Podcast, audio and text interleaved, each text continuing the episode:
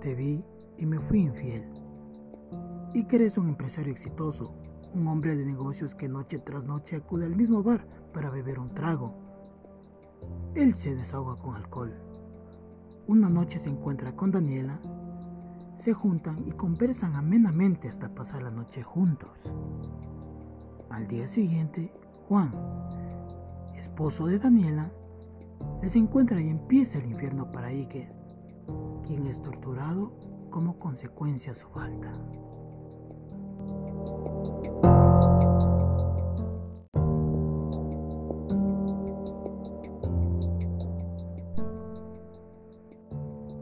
Te vi y me fui infiel.